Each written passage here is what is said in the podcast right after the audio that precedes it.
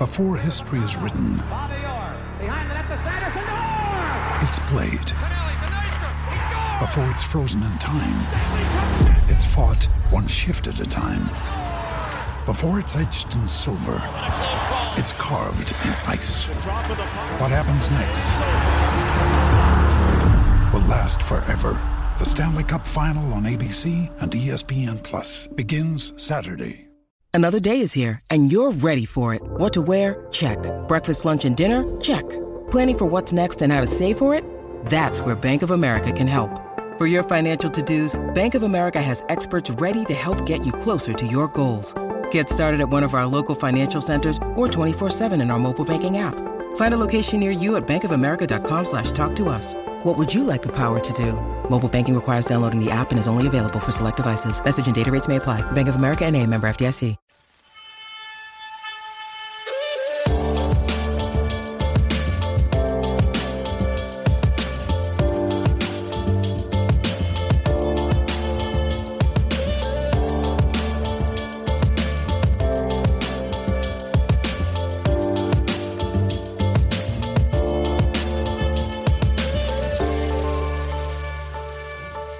Bulls fans, and welcome to another episode of Bulls HQ, a Chicago Bulls podcast on the Blue Wire Podcast Network. Thank you again for joining me on this episode of the podcast. This one is brought to you by Harry's.com. Go to Harry's.com forward slash Blue Wire to redeem your quality razors for $3. You've got to do that. Go get yourself some good quality razor blades from Harry's.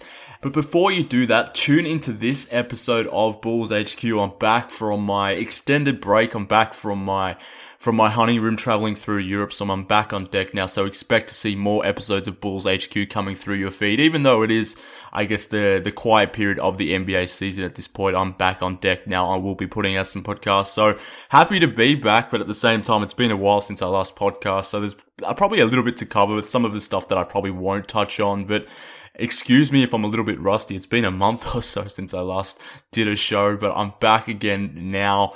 Obviously, I missed most of what have sort of happened during the, I guess, probably after free agency. Once the Bulls made their first few moves, they didn't really do much thereafter. There was no Kris Dunn trade, which I was kind of expecting to happen. There was talk of it, supposedly with potentially bringing back Justin Holiday. Obviously, that hasn't transpired, and we now know that Justin Holiday will be playing for the Indiana Pacers. So, it doesn't look like a Kris Dunn trade, at least right now, looks like it's going to happen. So we'll see what happens maybe before the start of the season. But at this point, it looks like Kris Dunn is coming back for season 2019-20. I also missed Summer League. Not that there was much really to talk about this Summer League. It was kind of uneventful for the Bulls. Obviously, Wendell Carter didn't play because he was out injured with that ab issue that he sort of had to get a surgery on. But beyond Wendell Carter, I guess Coby White, the, the main player that we wanted to watch in Summer League, didn't really have the greatest of time there. He wasn't great in Summer League, didn't shoot that well. Um, and beyond Coby White, there wasn't really too much to get excited about, I suppose. Daniel Gaff had had himself some pretty good games, so that is encouraging. But Summer League itself was kind of boring from a Bulls perspective. I've caught up on the games now, or at least skimmed over some of them. Some of them were a, a, tough watch to go through, but there wasn't really much to take out of Summer League, so I won't be going through that in more detail. And to be honest with you, you've probably forgotten about Summer League at this point anyway. So I want to talk about next season. I think that's probably where we're all focused on anyway. We don't really care about Summer League at this point. We're already thinking about what the Bulls will be doing next season and, and how next season will potentially shape up. Uh, we'll go into more depth over that over the coming months, particularly heading into preseason and training camp and the like. But on this episode of the podcast, I wanted to get on Darnell Mayberry of The Athletic to help me go through some some some pressing issues. Well, maybe not pressing issues, but some factors that I think maybe we as a fan base have sort of maybe not ignored, but have sort of tempered on because we've been a little bit excited about the Bulls signings that they did make. They actually had themselves a pretty good offseason to the point where maybe there's been a couple points that we've maybe overlooked or haven't considered too widely just yet. But I want to bring Darnell on because in the last week or so, he's wrote two good pieces on The Athletic. One of them being about the potential wing issues the Bulls do have on the current roster and, and the fact that they don't really have a lot of options to address that right now. And the other being what the potential rotation could be for the Bulls heading into this season based on what Jim Boylen has done in the past and how he may use the current roster that he has and, and how he may implement that for season 1920. So it made sense to bring in Darnell on the podcast to go in a little bit more detail, given that he's covered them off on his last two pieces for the Athletics. So let's bring him in. Darnell, thanks for joining me, mate. Thanks for having me, Mark. It's always a pleasure. It's it's the off season for you too now. The Bulls beat has been pretty quiet, and I'm hoping you've uh, sort of escaped the Bulls talk a little bit. I know I've brought you on here to bring you back into Bulls land, but hopefully you've uh, you've been doing some other things outside of the Chicago Bulls. Yeah, it's been enjoyable. Uh, it's been a good summer so far, but you know the truth is, Mark, talking about the Bulls isn't so bad now. I mean, they've actually made some good moves, so it's uh it's a little bit enjoyable. It's more enjoyable than it's ever been for me, that's for sure. In my two years on the beat so far. Yeah, definitely. I mean, you definitely picked a, an interesting time to come on board, but yeah, it was it was a weird reaction from myself, but generally among the fan base as well. There's this fan base, as you as you've sort of seen and wrote about and, and sort of experienced during your time on the beat. The the fan base itself has been broken off into various factions. There's been not a lot of harmony amongst the fans, but over this off-season period, obviously there's going to be some that don't necessarily like what happens. That'll always be the case, but uh, be the case. But by and large, the fan base reacted pretty favorably to the offseason and how it went went about. So I, I, guess you do have a point that coming this upcoming season, fingers crossed, assuming injuries don't sort of rear their head again, that it should be a, a fun one for yourself to cover at least. Yeah, I mean, I, I think I've historically kind of been more optimistic than others. Um, yeah, we um, broke you at some point, though, didn't we? no, I think Jim Boylen broke me. Uh, Jim Boylen and, and, too much of uh, you know Walt Lemon and, and those guys. But uh, yeah, yeah. But but yeah, I mean they they made some some solid moves. It should be entertaining basketball this year. Definitely, and I look. Look, I, I, said from the outset that the Bulls been has been a little bit quiet since then, given that the Bulls sort of made their their main moves in free agency during that first week. Summer league was kind of a bit of a dud, so there wasn't necessarily much to talk on in that sense. But you've still been putting out some good stuff on the Athletic, and, and I want to touch on both the articles that you sort of put out in the last week or so. The first being about the Bulls' sort of wing issues that they sort of do have at the moment, and the latter being what Jim Boylen's rotation may look like for the upcoming season. But I wanted to start with the uh, the wing issues, and I guess this is something I probably knew existed uh, existed based on what they did on the off season. But in reading your piece, even though I was sort of traveling through the month of July, I was obviously keeping keeping a tab on what was happening for the Bulls during free, free agency and the like. But I was reading your piece, and, and for whatever reason, it just sort of clicked to clicked to me at that point after reading your piece that I actually had to stop and say, "Wow, the, the Bulls actually do have some wing depth issues." Obviously, I sort of knew who they had signed. They they they had brought in Satoransky and White through through free agency and through the draft. They had done virtually the same thing in the front court with Gafford drafting him in the second round and then signing Thad Young and Luke Kornet. So they are, they addressed their point guard issues and their front court issues both in the draft and free agency. But I don't know for whatever reason, it, it didn't really dawn on me until I read your piece that they didn't really do anything on the wing at all. Yeah, and it's I mean it's a hard position to to try to get um, you know quality players at and and it's not easy. So uh, it's understandable. Uh, those guys are, are coveted by all teams, and you know every general manager is looking for quality wings, uh, three and D guys, shooters. Uh, you know every team looks for those types of players, and you know you have you can't be too mad at the Bulls for not addressing all of their needs uh, you know, like you said, they they filled out their point guard spot. They filled out the, the front court position. So they've done a, a solid job of, of getting some more help on this roster. Uh, but there is a glaring hole behind Zach LaVine and Otto Porter Jr. And unless Denzel Valentine and Chandler Hutchison, uh, one, get healthy, and two, uh, become more reliable, consistent performers, the, the Bulls could have a problem at the two and three spots. Uh, and, and, that's just you know, it remains to be seen how well those guys are going to come back and perform. We that was the interesting thing to me. You know, Denzel Valentine has has had the injury; he missed all of last season, of course, uh, and then Chandler Hutchison, you know, has had injury setbacks, uh, not just back in January, but going into the summer. Uh, so those guys have to get healthy, and then they've also got to be able to show that they can perform consistently. Uh, and if they don't, the Bulls are in trouble. But if they do, I think they got an even better roster than than you know we're sitting here talking about with some of the moves that they've made. Yeah, certainly, and and like I said, maybe it was because I was so impressed with what they did with Thad Young and and, and that I maybe overlooked the fact that they didn't have those wing options, but they are really investing quite heavily here on two guys who you mentioned, Hutchison and Denzel Valentine, who in a lot of ways, in a lot of different ways, remain kind of unproven for, for various reasons. Obviously, Chandler Hutchison, he was okay in his rookie season, wasn't great, but he wasn't he wasn't impressive at all in summer league. And, and like you mentioned, Denzel Valentine missed all of last season. Is sort of only just now, as you sort of reported as well, just sort of approaching the basketball court now. So he still sounds like he's kind of not ways away, but he's still uh, still on the mend to a degree. So, what do you think about that strategically? I guess that the Bulls are sort of really putting it into to the hands of Hutchison and Valentine to really be those main credible backups to LaVine and Otto Porter. Is that a wise situation? Obviously, a team is never necessarily fully developed or fully formed in July. You can still obviously add to your team throughout the season, but looking at it based on what we know right now, is, from a strategic point of view, is that a good a good idea from the Bulls? Really giving that that reserve wing positions to guys like Hutchison and Valentine, and those guys really alone. I see both sides of it. I mean, on one hand, uh, you know, I do think that the Bulls are, are, actually out there trying to address that situation. Uh, you know, there was obviously reports of Kris Dunn, um, his name being floated in trade talks, and and there, was that Justin Holiday rumor, which I was told that there was some legitimacy to that. Um, you know, if they brought back Justin Holiday, we could debate that back and forth. Uh, you know, yeah. whether he would be a, a, a wise choice, but uh, you know, at least it would have been something. And if nothing else, you know, the guy uh, can shoot. Uh, I, I, would say the same thing for Denzel Valentine. I mean, the guy uh, was proving himself to be a, a pretty capable three point shooter before he went down. So uh, there is some some to like about Denzel Valentine. But the other side of it, Mark, to me is.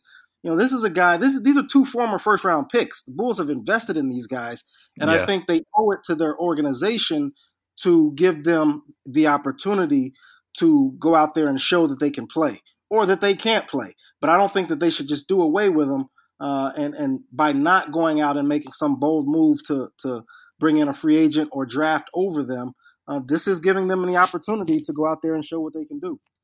It certainly is, but at the same time, I mean, the, the NBA is is hell bent at this point on, on wings and, and, and playing those sort of playing rotations that have guys that are six foot six or six foot eight, really across mo- multiple positions. So, I kind of was and look, I'll, I'll, listeners of this show know I'm a, I'm a big David Nwaba fan. I, am definitely into Wayne Selden, and I wanted to get one of those guys back at least. And as we've sort of seen with David Nwaba, he's been signed to a minimum deal. Wayne Selden is currently unsigned, so maybe he can sort of be brought back. But I, I sort of still feel this rotation is lacking one wing at least. But to your point, obviously Hutchison and Valentine are guys that the Bulls have drafted, guys that they've invested time in, and who they should be giving minutes to. But I, I sort of still feel that this wing rotation is lacking maybe one, possibly two guys. But to that point, I mean, Zach LaVine, obviously, he'll be the starting shooting guard. Otto Porter starting small forward.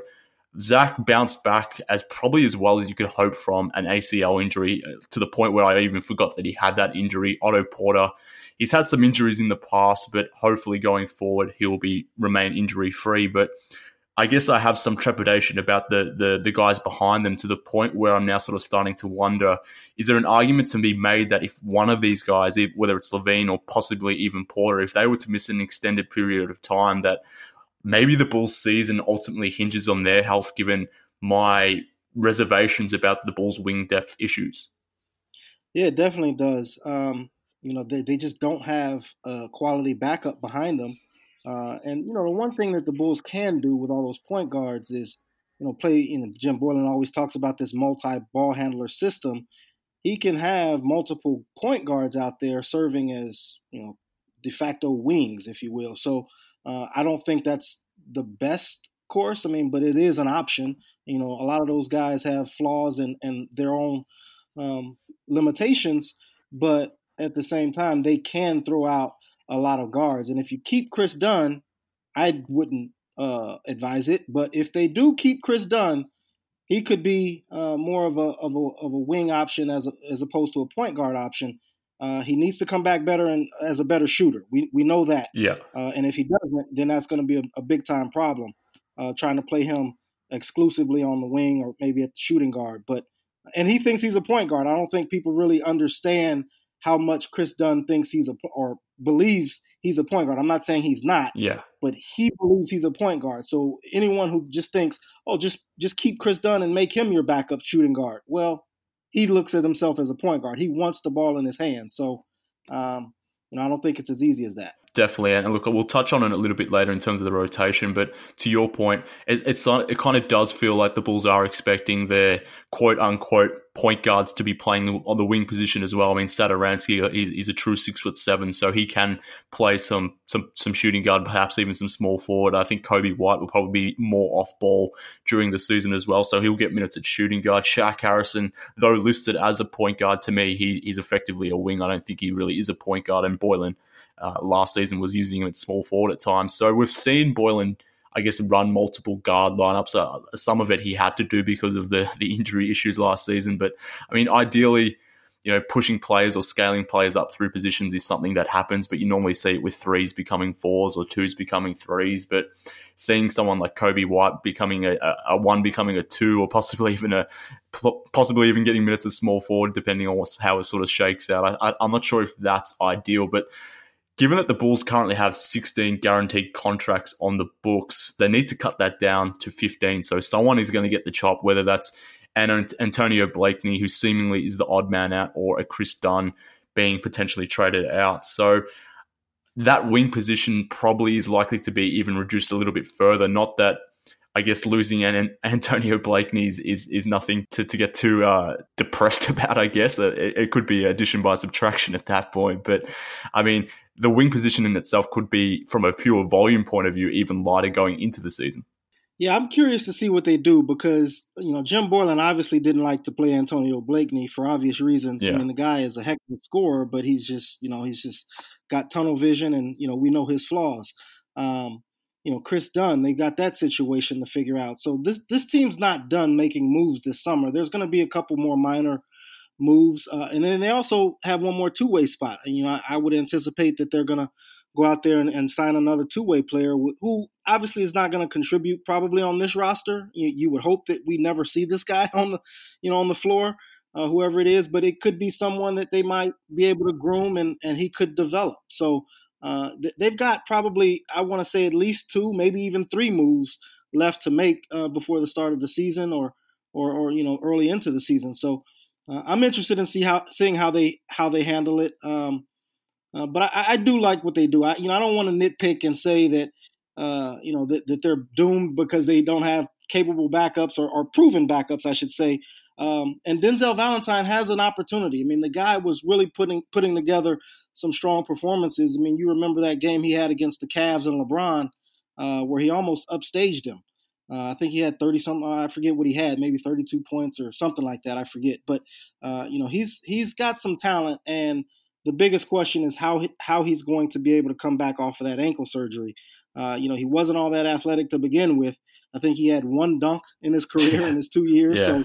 So, um, you know, he's going to have to be able to really rehabilitate that ankle. And you know, guys like Taj Gibson and and uh, John Paxson have said that they've had it and, and they had a, a better experience after the surgery. So we'll see how he how he responds. I don't think it's uh, wise to write him off just yet. No, definitely not writing him off, but at the same time, uh, a little bit nervous given he has missed a full year, obviously. So I look, I'm hoping from his for his uh, career's point of view and from his perspective that he can get right because you, you never want to see players sort of have their careers sort of uh, derailed to a degree because of an injury. So I'm hoping Denzel can sort of get it together physically. But we, we can talk about the wing rotation a little bit more because I want to move on to the next topic, which is, I guess, the rotation itself and how that may shake out and how that may play out on the athletic. You sort of dove into that and, and put forth basically what you foresee the rotation being. I want to talk about that after the break. Let's pay some bills first, and we'll come back and talk about that. All right, guys, we've got an announcement to make. Blue Wire is teaming up with Harry's to make sure our listeners are shaving comfortably. Go to harrys.com forward slash blue wire to save $10 on a value trial set, which includes a 5 blade razor with a lubricating strip and trimmer blade, rich lathering shaving gel, and a travel blade cover. You get all of that for just $3 shipped right to your door. Enough with the cheap razors. It's totally worth trying Harry's. Harry's is fixed shaving by combining a simple, clean design with quality and durable blades at a fair price. Harry's founders were tired of paying for razors that were overpriced and overdesigned. Harry's bought a world class blade factory in Germany that's been making quality blades for over 95 years. Join the 10 million who have tried Harry's. Claim your free trial offer by going to harrys.com forward slash blue wire. All of Harry's blades come with a 100% quality guarantee. If you don't love your shave, let them know and they'll give you a full refund. Again, make sure you go to harrys.com forward slash blue wire to redeem your razor for $3. Okay, back to the show now. Darnell, I wanted to talk about your other piece that you re- uh, released last week in, in relation to what the Bulls rotation may look for, look like going forward. But before we get into it, I wanted to gauge from you as to, you know, obviously you put forth your opinions in the article, but were you thinking about it more from what you think Jim Boylen will do or what he could do? I really don't know what Jim Boylen will do.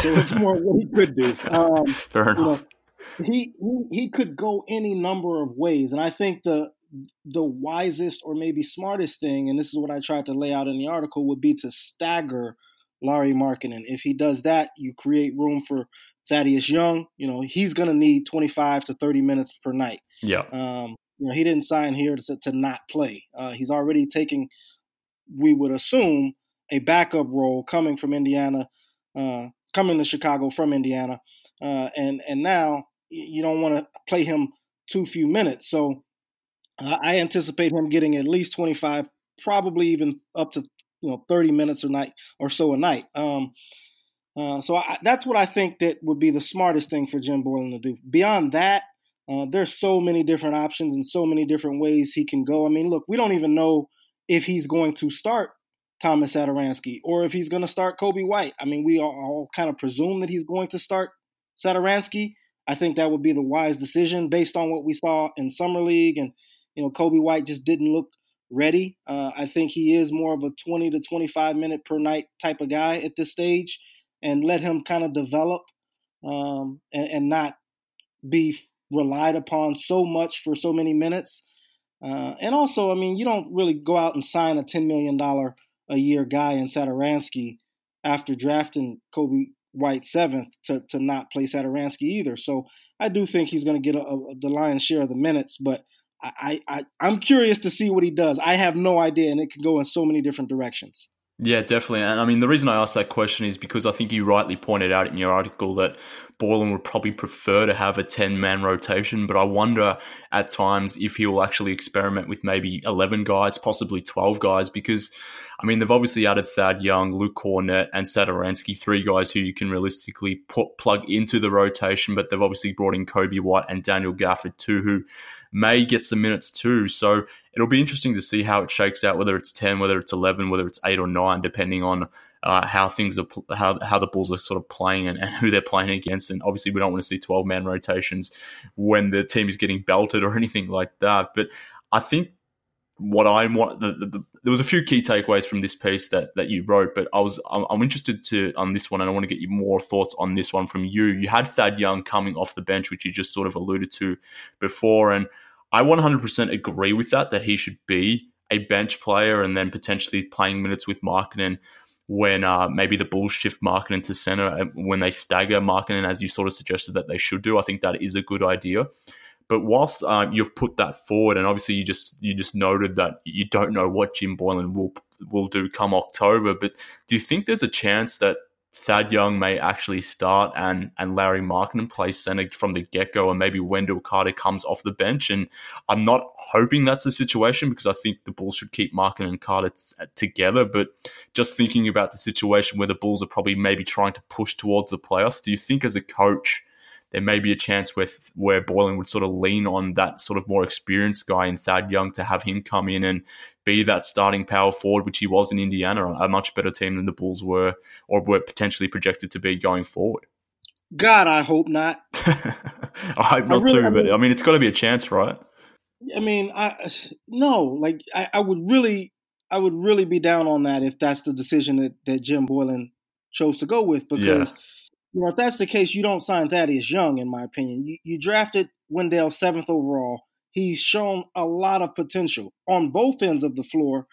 Uh, in he was what 19 all of last season. Mm-hmm.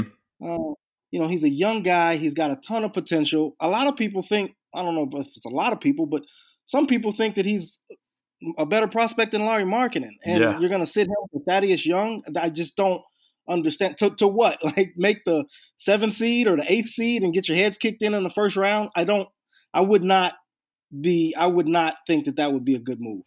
I, and look, I'm one of those people that, that that vehemently think that Wendell Carter is the best pros, prospect on this roster. So I certainly don't want to see him coming off the bench. But the minute they signed Thad Young, I think one of the instant thoughts that I had is why would you sign a, a, guy who's you know more than a starting level cap, uh, caliber of player as we've seen. He's been invited to team usa not that maybe that's that's much to to hang your hat on given that so many players at this point have been invited and so many have sort of declined. But he is a starting level player and we're assuming he's going to come off the bench and hopefully he's okay with that. But i'm just wondering if there's a situation where given that Carter's missing sort of a few months here as well, given his injury, obviously he'll be ready for training camp. But I just wonder if a, uh, a hard nose like Boylen will lean more towards the vet in that in that situation, and combine that with the fact that the Bulls have, have sort of made it clear that they want to they want to put Markkanen at at center more often, I, I guess within the rotation going forward, but. Let's talk about that. Lauri Markkanen at center. Obviously, you sort of suggested that that will happen. You would put that forward in your plan. You would stagger his minutes to the point where he would be the first forward or the first forward to come onto the bench he would then sort of check back in a little bit later on into those second into the second units and really dominate from that perspective, almost forcing the Bulls to give Markkanen the ball and and and to encourage him to, to to really get up some shots with that second unit. You propose that in your projections. But I'm just wondering how that works on defense. And look, I'm a bit of a Thibodeau disciple, so I'm a bit concerned with maybe Markkanen at center. I don't necessarily see it. I think he's more of a traditional power forward. But do you have any concerns with Markkanen getting any of these sort of minutes at center at all? I don't. And if you if you remember second half of the season, you know, after Lauri was was really turning it on and, and just becoming a nightly double double, uh, he was banging inside. He was kind of, you know, going uh, up against some some big men and, and holding his own uh, in the post, whether he was rebounding, whether it was you know post defense, uh, getting the ball and, and, turning it into offense, pushing it out the, to the other end. Uh, I like what I saw from him. He was showing a lot more physicality.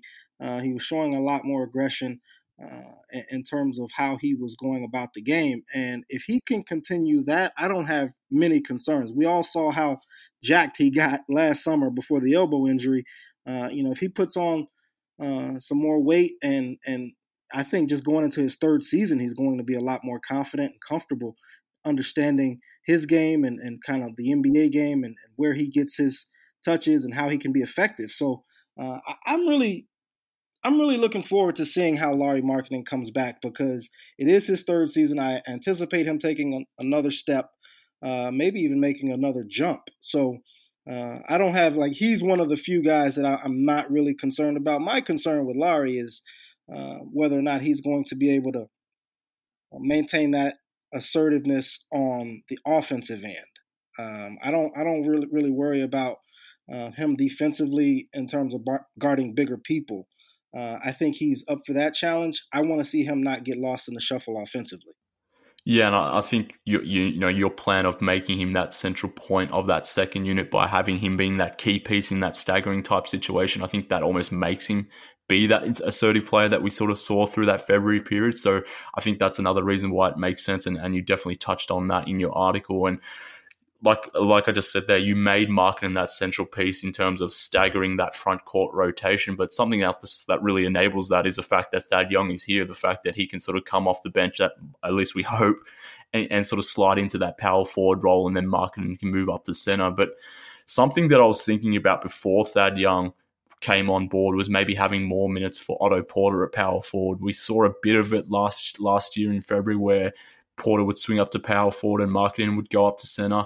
I don't know if that's something that's going to be happening this season going forward, given that Thad Young has arrived and like we sort of just suggested there, that he will sort of come off the bench into power forward and Markkanen will go into center. So I'm not sure if we'll get minutes with Otto Porter at power forward next to, to next to Lauri Markkanen, but i am just wondering if there's a way we can still get that to happen where maybe Porter can play some power forward, and and, and Thad Young could actually play some some center. I'm more inclined to the the Bulls playing smaller than bigger. And I think there will be games when where a player like Daniel Gafford, who is a bit of a project, and Luke Kornet, who whilst he can defend the rim, can't defend in space. They those guys, depending on the matchup, may not be playing many minutes in certain games. So I'm wondering if there's any feasibility to the idea of maybe playing Otto Porter at power forward like I had hoped, and maybe even going super small and having Thad Young at center.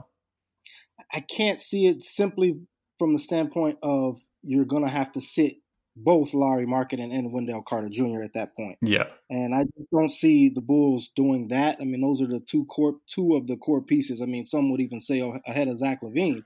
So, um, I, yeah, I can't see that, and and I just don't know if it's worth it from a long term perspective to have Otto Porter Jr. and Thaddeus Young taking the bulk of the minutes at the expense of Lauri Markkanen and Wendell Carter Jr. I mean, I, it's not that I don't know if it's it's not worth it.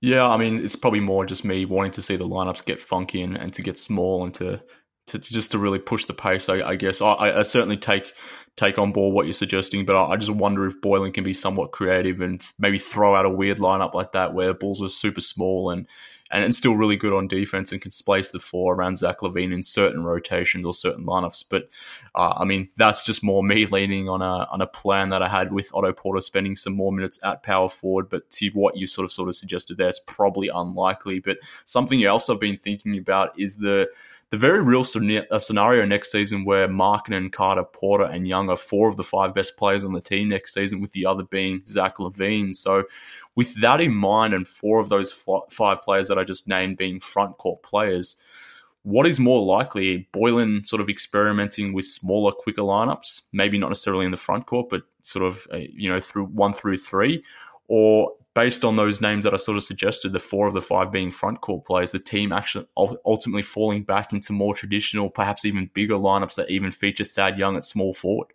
Yeah, they can go a different, a number of different directions. And going back to something you know we said at the beginning, you know, it's not just that I don't think Jim Boylen. Know, uh, I don't know what Jim Boylen's going to do. I don't think Jim Boylen knows what he's going to do. Yeah. Uh, th- there's so much to play out, and these guys haven't played together. So I think the entire month of October and November is going are going to be figuring out what they have, who plays well with each other, and um, you know, kind of who complements uh, each other and best, and and kind of go from there. I don't think we're going to really have a, a great idea about those things until probably the first of December.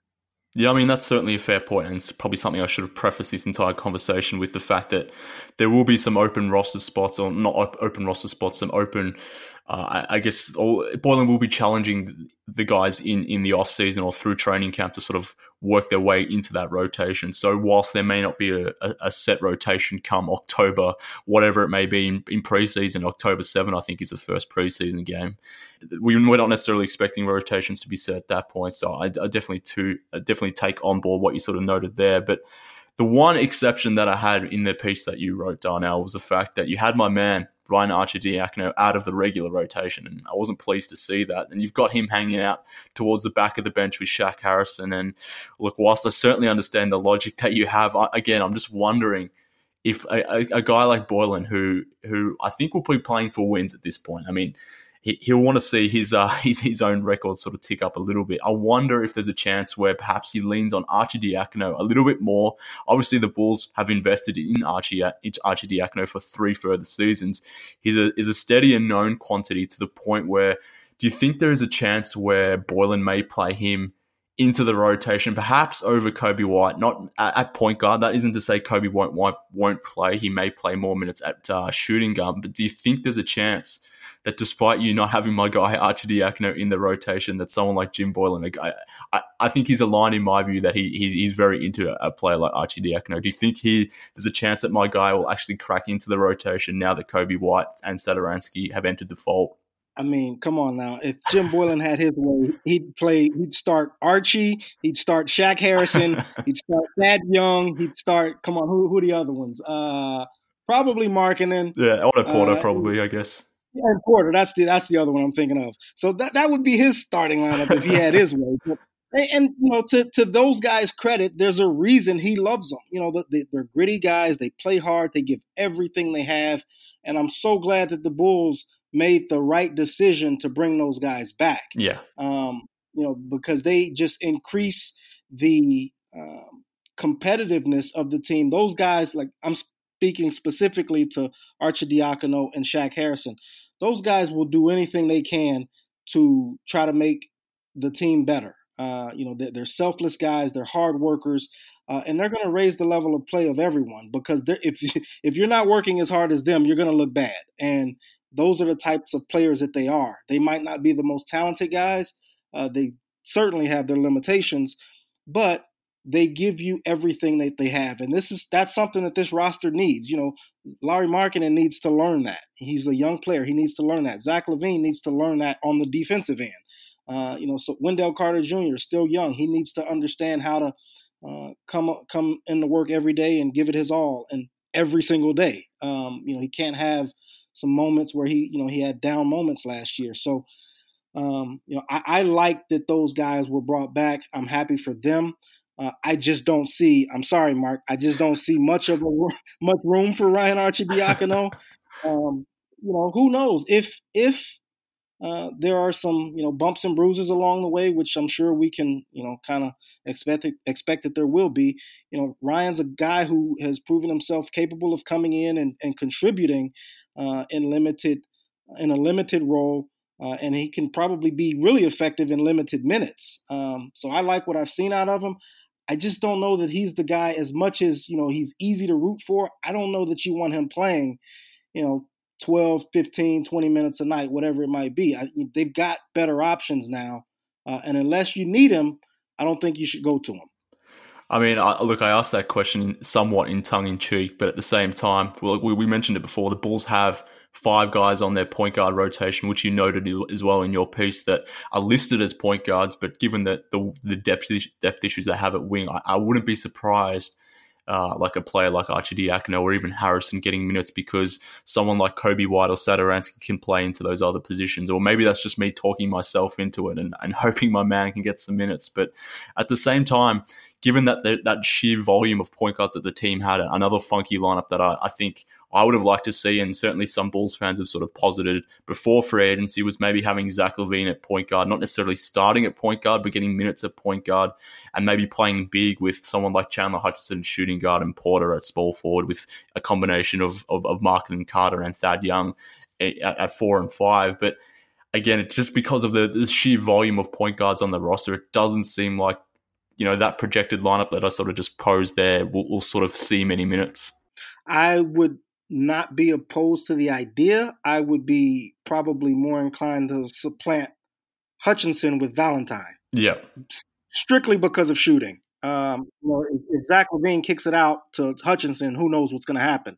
You kick it out to Valentine, you pretty much, you know, can feel comfortable that he's gonna, he's gonna, if he has a good look, he's, he, he might make it. He's probably gonna make it. Um, uh, what was he a 30, 38, 39% three point shooter two years ago? So uh, you know, again, I, I don't want to sit here and rave about Denzel Valentine. He's not worthy of that just yet, obviously. But um, you know, his shooting, his secondary kind of playmaking ability, uh, I, I, would like that. As particularly with the lineup you mentioned with Young, you know, he's he can make an open shot, but he's not known as a three point shooter. So if you had Hutchison and Young in there, uh, I'd be a little worried about your floor spacing.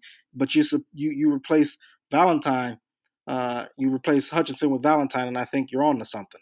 Yeah, yeah, most certainly. And look, I, look, I don't want to spend too much talking about Denzel Valentine, but do you think there's a situation here where his his particular contract situation may be a, Bo- a Bobby Portis like type comparison, where the fact that he's coming into the final year of his deal, obviously we need to sort of see how it plays out from or how he recovers from his injury. But do you think? that the potential wing depth issues that we spoke about a little bit before may be tested a little bit further with the fact that the Bulls I, I, look, this is me just guessing, but is Denzel Valentine a, a, a trade candidate at, at, the deadline, depending on how he sort of comes back from his injuries, what the Bulls are thinking, what his next contract value may be, and I don't know, will the rotation sort of change come February because is, is Valentine some, someone that is potentially trade bait come come the deadline? I don't think he has much value. He um, definitely doesn't, but I'm just wondering if he if, if he comes back a little bit healthier and shows what we sort of saw previously, whether the Bull are keeping around because they may want to extend him, or they'll trade they'll trade him similar to like a Bobby Portis situation where they may not want to pay his next contract and may may seek to get some sort of value if he can rehab his value. I think the the biggest difference is he's not going to probably command as much, mm-hmm, nearly yeah. as much as Bobby Portis. So I mean, just going into restricted free agency with him might not be the worst idea. I mean, it actually might be a smart play because you could probably still get him for cheap or or get him back on the qualifying offer. So um, you know, I would hang on to him and just kind of see what he has. But a lot has to play out. You know, who, how is he going to perform? Is he going to be healthy enough to, to even take the court? Who knows? You know, like all of these things have to play out before looking ahead to February. But uh, can I rave about Denzel Valentine some more? no, definitely not. I mean, that's only reserved for for uh, my mate C Red Fred, and I think we've spoke we've spent way too much time talking about Denzel Valentine. And, and look, I know I've got to get you away here shortly, so let's finish up with this question: Of all the players on on the current roster that we have, sort of situated and contracted at this point, who, in your opinion, is most likely to not receive the expected minutes, either by the fans themselves? Or, or the, the player themselves, who is the most likely to sort of not get the minutes that they would hope to have. Like I said, or like you said in your piece, that the Bulls can real, realistically throw out a 10 man rotation. To me, at least, I think that could be extended to maybe 11, possibly 12. So, who is the odd man out here? I mean, there's probably one obvious candidate, but do you have any not so obvious candidates too? Well, I'm going to preface anything I say by saying it's late late July, yeah, and a lot can, a lot can happen between now and October, and certainly you know November. But the guys that I think I pointed out in the piece were Hutchison. He's the biggest loser because he averaged 20 minutes per game last year just because of all the injuries and they, they needed him. You know, they didn't have a, a very talented roster and they needed his his services. But now they've got players who, you know, are better than him and guys coming back like Denzel Valentine. So um, he's probably going to get some minutes cut.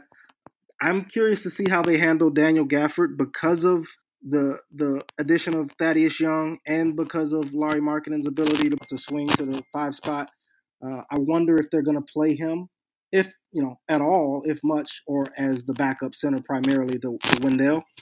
Um, and then the other guy who might be kind of a surprise potentially to fans is Coby White. I mean, I mentioned it earlier, but he just didn't look all that great. I mean, he had ups and downs. I was impressed, and I noted this a couple other places that I was imp- impressed with his poise, his patience. You know, he got the shots that he wanted, even though they weren't going in. Uh, he got the shots that he wanted, uh, and that impressed me above all.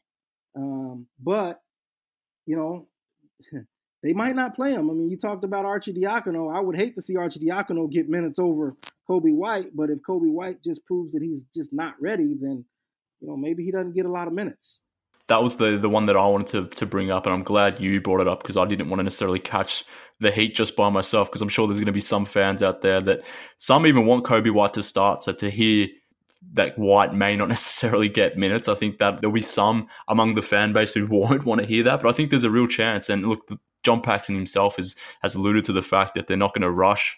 Coby White. They're obviously trying to give him minutes, but they're not going to necessarily play him just to play him.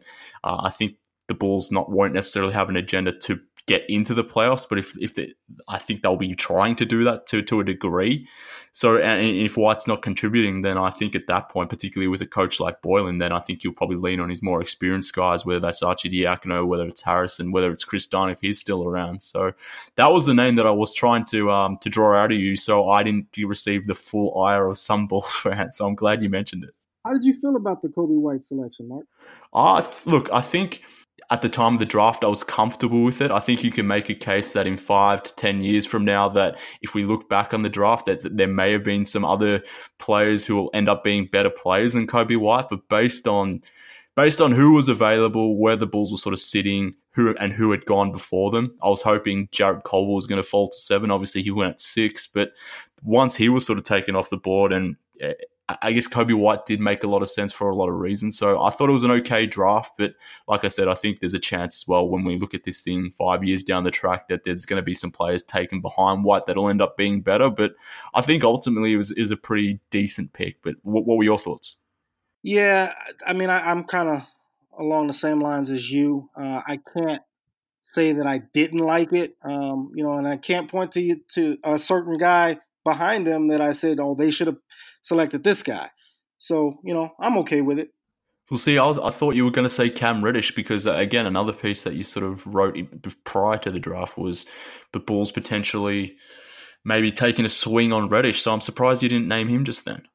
Well, I forgot about Cam Reddish. Everybody hates Cam Reddish until he got selected by Atlanta or however they got him. I don't know if it was a trade or what, but you know, everybody thinks that that's going to be a great landing spot for Cam Reddish now, and he's going to be able to really blossom alongside Trae Young and John Collins. Uh, and you know that does look like a good situation for him.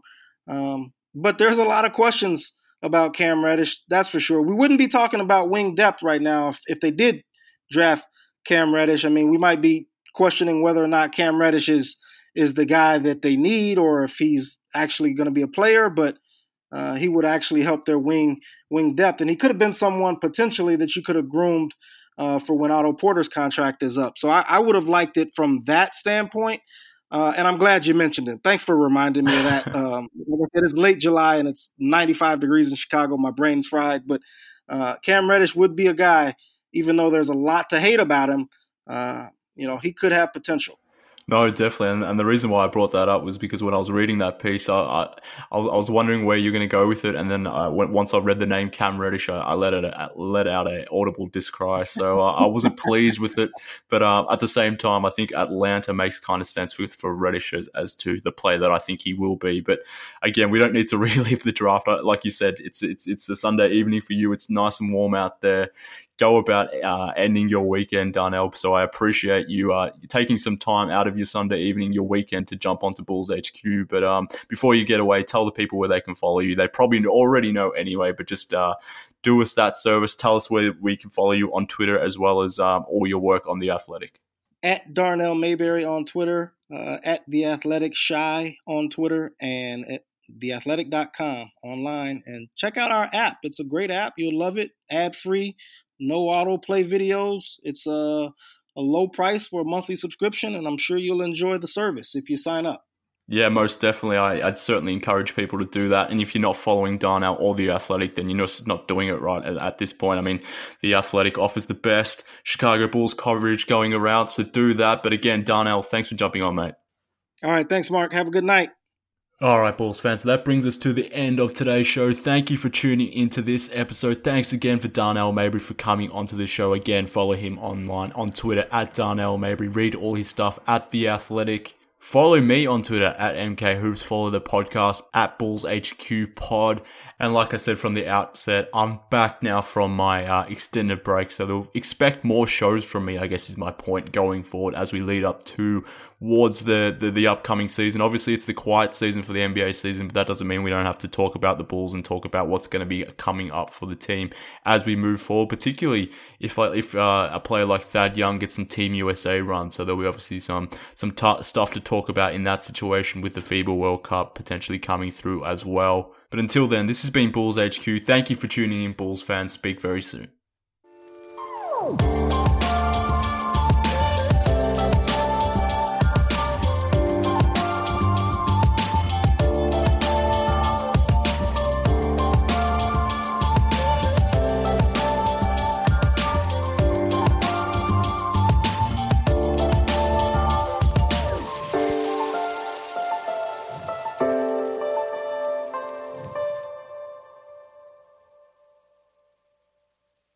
Amira Rose Davis, historian and co host of the sports podcast Burn It All Down. And now I'm hosting the new season of American Prodigy, all about black girls in gymnastics. For the last 40 years, black gymnasts have moved from the margins to the core of the sport and changed gymnastics along the way. Now, they tell their stories. You'll meet trailblazers like Diane Durham, superstars like Jordan Chiles, and everyone in between. Listen to American Prodigies on Apple Podcasts, Spotify, Stitcher, or wherever you get your podcasts.